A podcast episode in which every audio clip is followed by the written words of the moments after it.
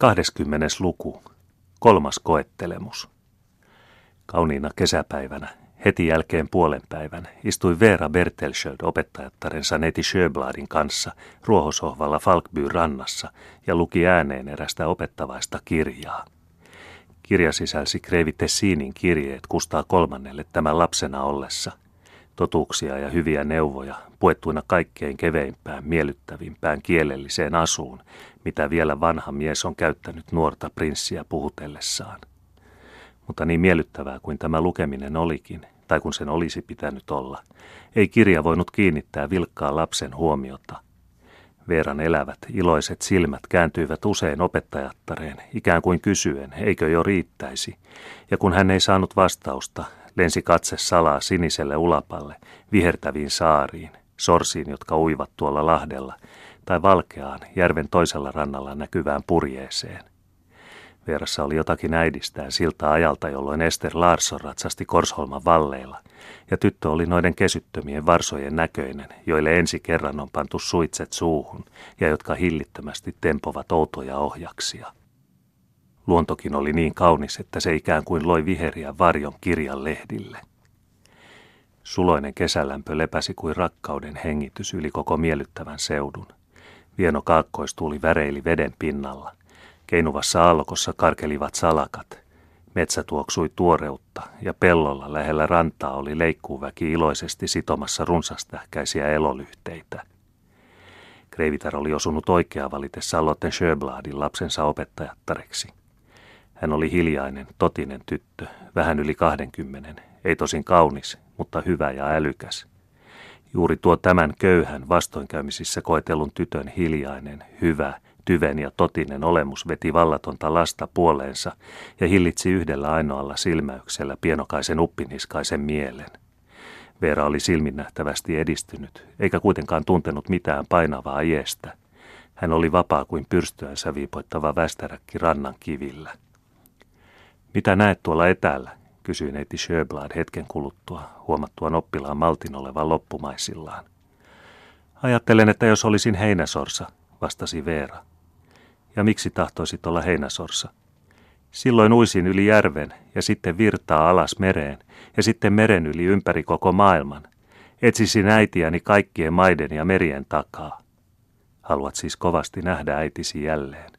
Haluan, haluan, sanoi Veera ja hänen loistavat silmänsä täyttyivät kyynelillä. Kuka tietää, ehkä äiti kohta palaa pitkältä matkaltaan. Se riippuu siitä, onko hän sinuun tyytyväinen. Kuinka mä Bon sen tietää? Olenhan saanut usein kirjeitä äidiltäsi. Hän kirjoittaa minulle joka viikko, mitä minun pitää sinulle opettaa, ja joka viikko minä kirjoitan hänelle ja kerron, oletko ollut hyvä vai paha. En tahdo olla paha, en tahdo olla paha, huusi tyttö polkien pienellä vallattomalla jalallaan pehmeää ruohoa. Kotiopettajatar hymyili. Mitä pahaa on tuo punaapilaraukka sinulle tehnyt, kun niin säälimättä sitä poljet ja ryöstät mehiläiseltä ravinnon? Mutta tule, saat hetkisen olla olevinasi kirkkaan järvemme heinäsorsa. He menivät somaan viheriäksi maalattuun uimahuoneeseen järven rannalle, ja kohta oli kumpikin kainaloitaan myöten raikkaassa viileässä vedessä. Veera polski kaikin voimin sekä käsillään että jaloillaan. Mutta ethän sinä ole heinäsorsa, vaan sammakko, laski kotiopettajatar leikkiä. Kun Veera hetkisen oli saanut opetusta uimataidossa, pyysi hän saada polskaroida vielä vähän aikaa, opettajattaren noustua vedestä uimahuoneeseen. Se oli niin sanomattoman hauskaa. Vesi roiskui hänen ympärillään delfiinin suihkujen tavoin. Hän pisti nauraen sakarisormet sieraimiinsa ja peukalot korviinsa ja oli sukeltavinaan, vaikka kastelikin vain nenänsä. Sitten hän katsoi ylpeille taidostaan ylös ja huomasi erään herran aivan lähellä rannalla. Vähän, ei paljon, hän hämmästyi ja sukelsi taas, ruskeat kutrit veden pinnalla, mutta tunsi kohta oman veljensä Paulin. Hyvää päivää, nyökäytti Paul päätään. Tahdotko nähdä kuinka uin, huusi Veera, unhottaen kaiken muun uudesta taidostaan iloitessaan. Ja kädet pohjassa hän suoritti omasta mielestään niin merkillisiä kokeita, että hänet vähintäänkin olisi ollut vihittävä uimamaisteriksi, jos semmoisia siihen aikaan olisi ollut olemassa. Paulin täytyi nauraa. Oli pitkä aika siitä, kun hän oli nauranut, ja se oli kuin päivänpaiste pitkän synkän päivän perästä. Kun Veera sitten oli pukeutunut ja sisarukset olivat syleilleet toisiaan, kysyi Pauli isänsä ja veljään. He ratsastivat tunti sitten vanhan Flintan mökille tuonne niemelle, vastasi Veera. Eikös Bernhard ennen ollut kovaa vanhaa Flinttaa kohtaan, virkkoi Paul. Oli ennen, vastasi neiti Sjöblad. Paul ei enää tunne veljään entisekseen. Niin, toimitti Veera. Se oli siihen aikaan, kun Bernhard oli pahankurinen. Niin ilkeä, niin ilkeä hän oli, että olisi voinut häntä purra, mutta nyt häntä suutelen joka päivä. Arvaas, mitä hän tekee tuolla niemellä. Hän rakentaa Flintalle paljon paremman tuvan kuin muorin vanha tupa oli. Emmekö voi soutaa tuonne järven yli? Voimmepa tietenkin, jos nimittäin Bonnilla ei ole mitään sitä vastaan. Olit liian kauan vedessä. Saat soutaa taas lämmetäksesi, virkkoi kotiopettajatar päätään nyökäyttäen. Oi kuinka hauskaa, huudahti vilkas lapsi ja haidutti ilollaan pois uuden pilven veljensä otsalta. Saatpa nähdä kuinka osaan souttaa. Ja minulla on omat pienet aironi. Saanhan soutaa kahdella airolla, Mabon. Ja ensi kesänä sinä soudat kolmella, laski Paul leikkiään. Minä soudan kokkatuhdolla, sinä alahangoilla ja Mabon pitää perää. Se käy kuin espanjalainen katrilli. Pieni vene kolmine huvimatkailijoineen kiisi kuin kalalokki yli väreilevän järven pinnan, suunnaten kulkunsa vastakkaisella rannalla olevaa Flintan lesken tupaa kohden. Sillä aikaa olivat vanhemmat kreivit Bertelsjöld, isä ja poika, ratsastaneet tavalliselle iltapäiväretkelleen, osaksi katsoakseen leikkuuväkeä, osaksi mennäkseen tervehtimään 80-vuotista sotilaan leskeä ja hänen äsken salvettua tupaansa – he keskustelivat matkallaan uusista maanviljelystä koskevista parannuksista ja kansakoulun perustamisesta talven ajaksi Falkbyyhyn. Isäni, sanoi Kreivi Bernhard, neuvo minulle kuinka voisin sovittaa kaiken mitä olen rikkonut. Minusta tuntuu usein siltä kuin ei koko elämäni siihen riittäisi.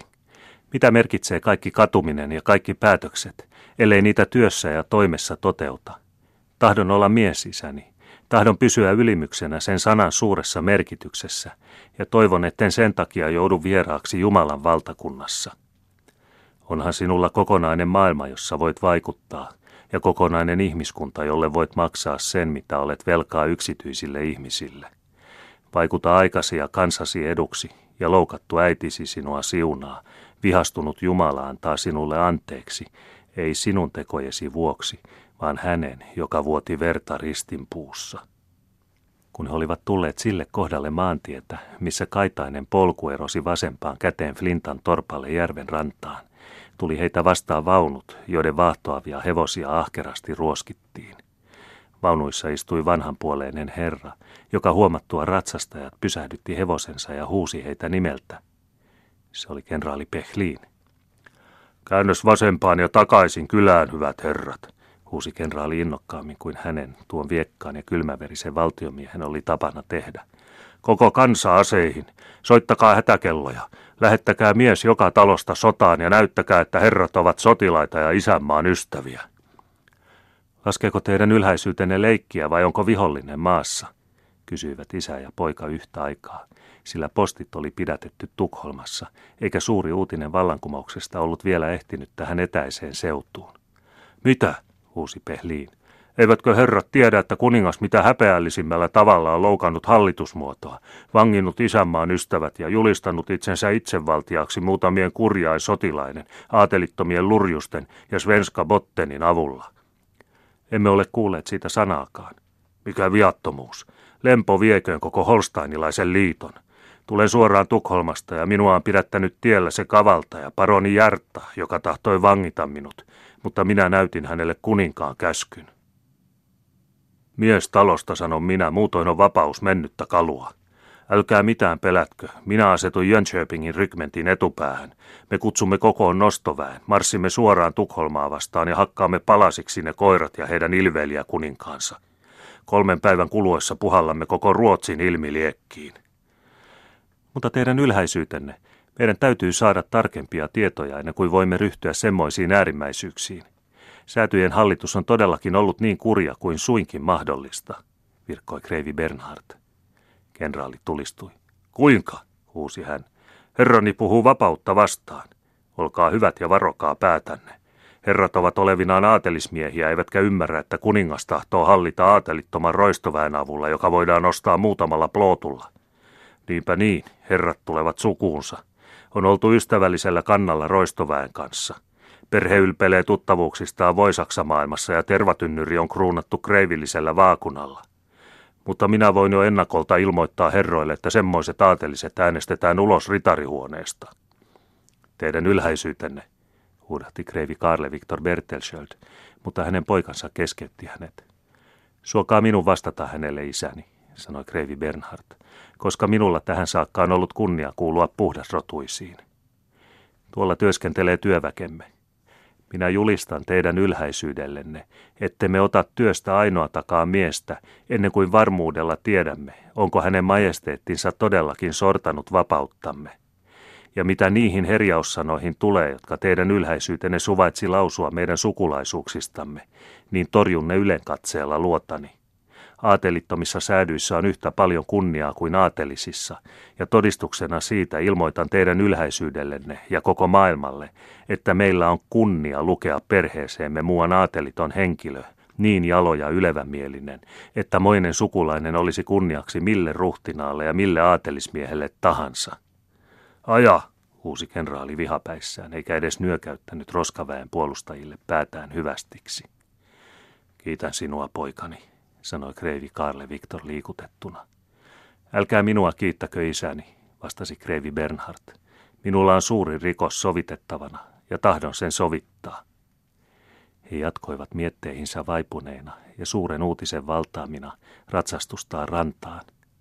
He eivät olleet huomanneet erästä talonpoikaisnaista, joka männyn suojassa tien vieressä oli kuullut heidän keskustelunsa kenraalin kanssa ja nyt seurasi heitä.